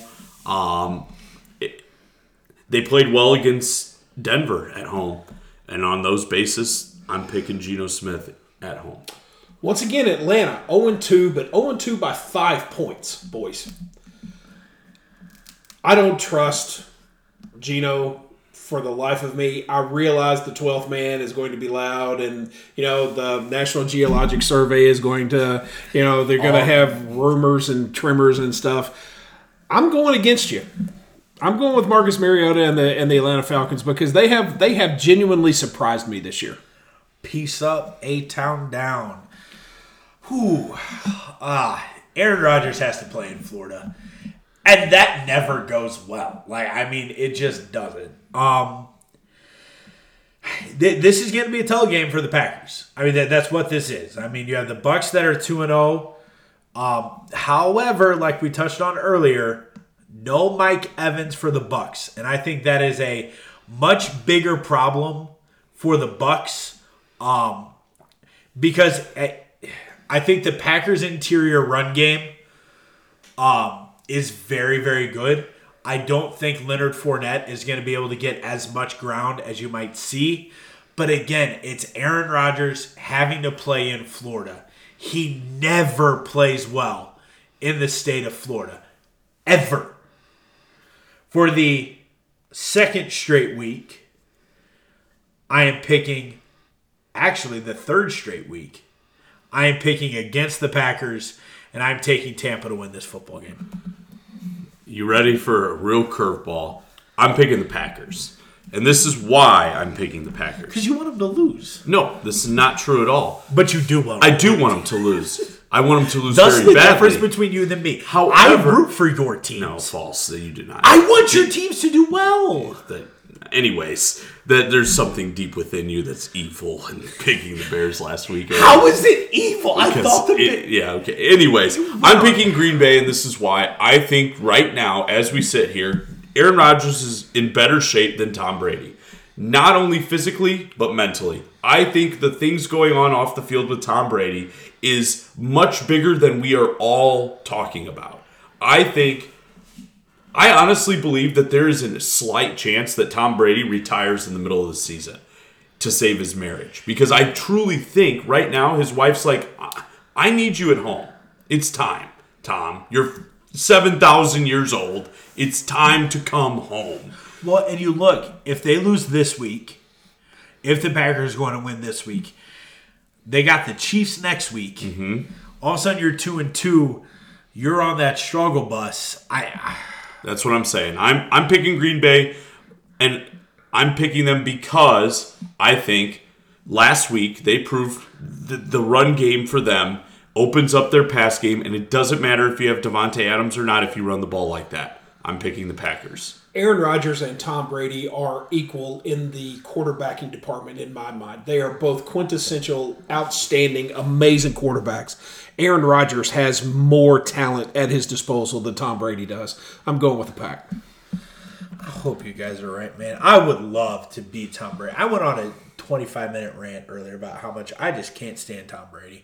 He's the golden boy. He's the kid who was never actually punished by his parents. Captain Planet, I will gladly be wrong in that game. Anyway, I'm sure moving. you will. uh, Niners in Denver. Um, I you're over here saying that the Niners are like the best team in football or something no, crazy. No, that's thing not like what I that. said at all. But okay. Um.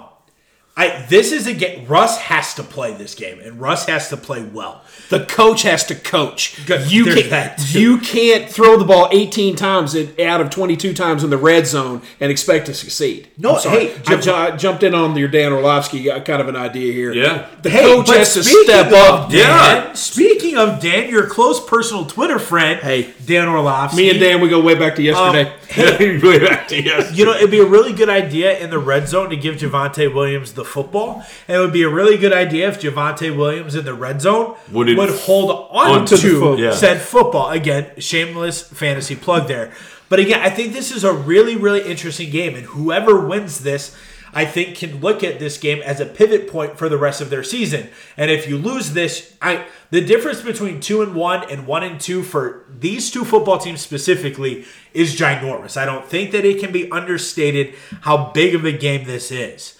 Um, the only thing I kind of worry about with the Niners, and I know people are like, oh, the altitude does.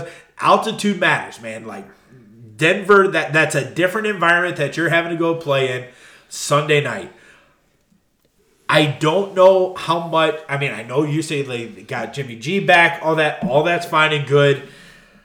I got to ride with my fantasy quarterback, Broncos Nation. Let's ride. Give me Russell Wilson's horses. All right, so... I did not say San Francisco is the best team in football. But San Francisco, unfortunately, because I would never wish injury upon a young quarterback like Trey Lance, they got better last week. They have more confidence in Jimmy G. The fan base has more confidence in Jimmy G. And I think, honestly, the players have more confidence in Jimmy G. This is also a team without George Kittle right now. Everyone forgets that the San Francisco forty-niners have not had George Kittle. That is a huge part of that offense. They lost Elijah Mitchell week one. Huge part of that offense.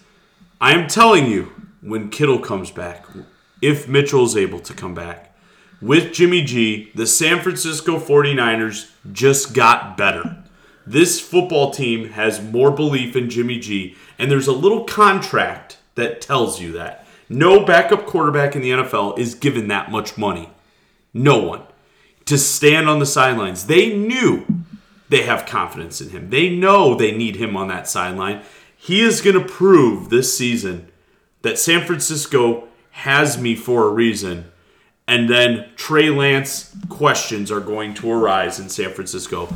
The 49ers are better. They're going to win this football game. Denver is the most overrated football team in the N F L. Russ Wilson, he can cook all he wants. I love him. He is not as good as he once was. I'm taking the Niners. Had Sealand a little bit of Jack Nicholson. You need Jimmy G on that wall. You want Jimmy G on that wall. Yep. And so I'm going with the Niners too. I understand what you're saying. I think it's a hot mess in the coaching. He he he coached poorly in the first game with the the the uh, timeout or the kick, and he kicked sixty-four yards, and that was and, and he he owns up to it. I, th- yep. I think he's a little bit overwhelmed, and I think he's leaning a little too much on letting Russ cook. Well, Russ burnt the biscuits. Yep. And I'm not sure. It is on the road, but I'm riding with the Niners because I think they're going to decrease their offensive package, and I think they're going to be more efficient.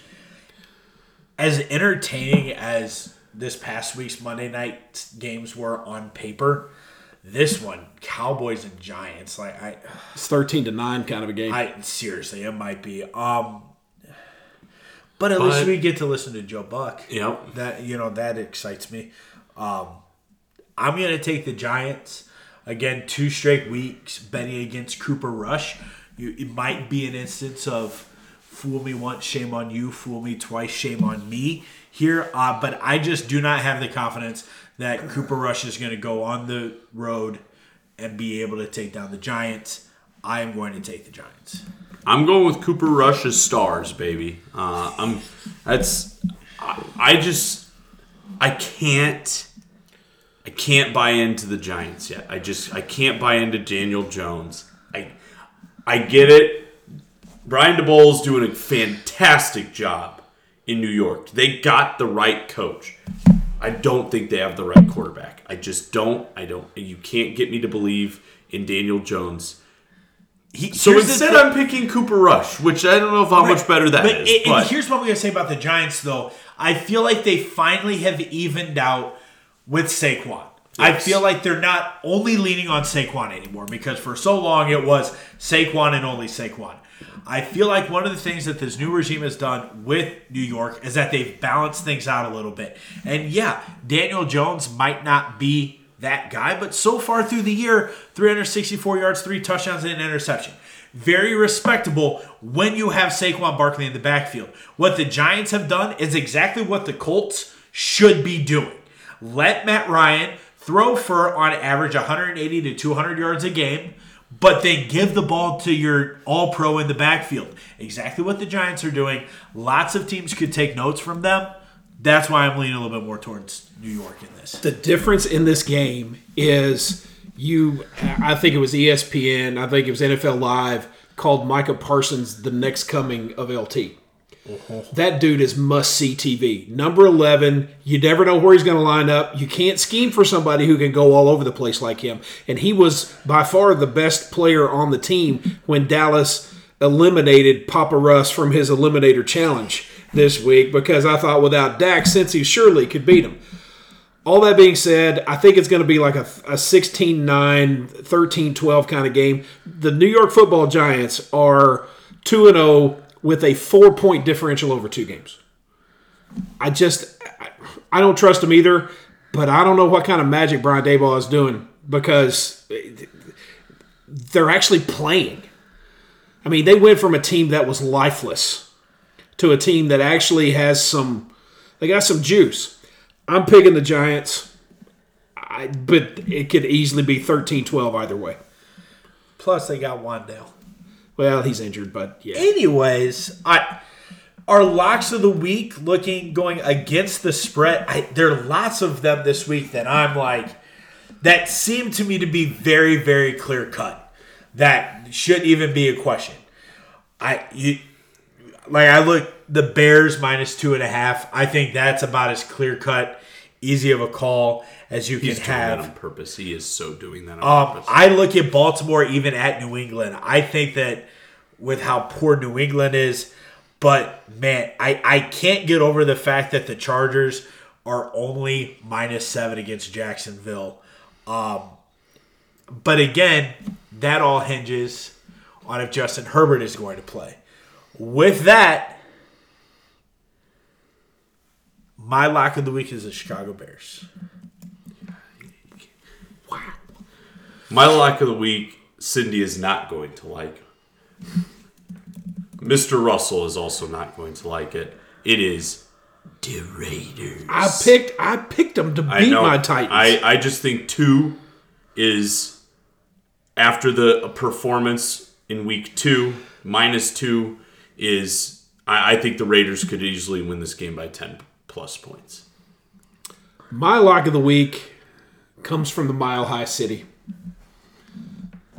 I think the 49ers are going to throttle the Denver Broncos. I love it. I th- I think I think Russ is going to burn the biscuits again.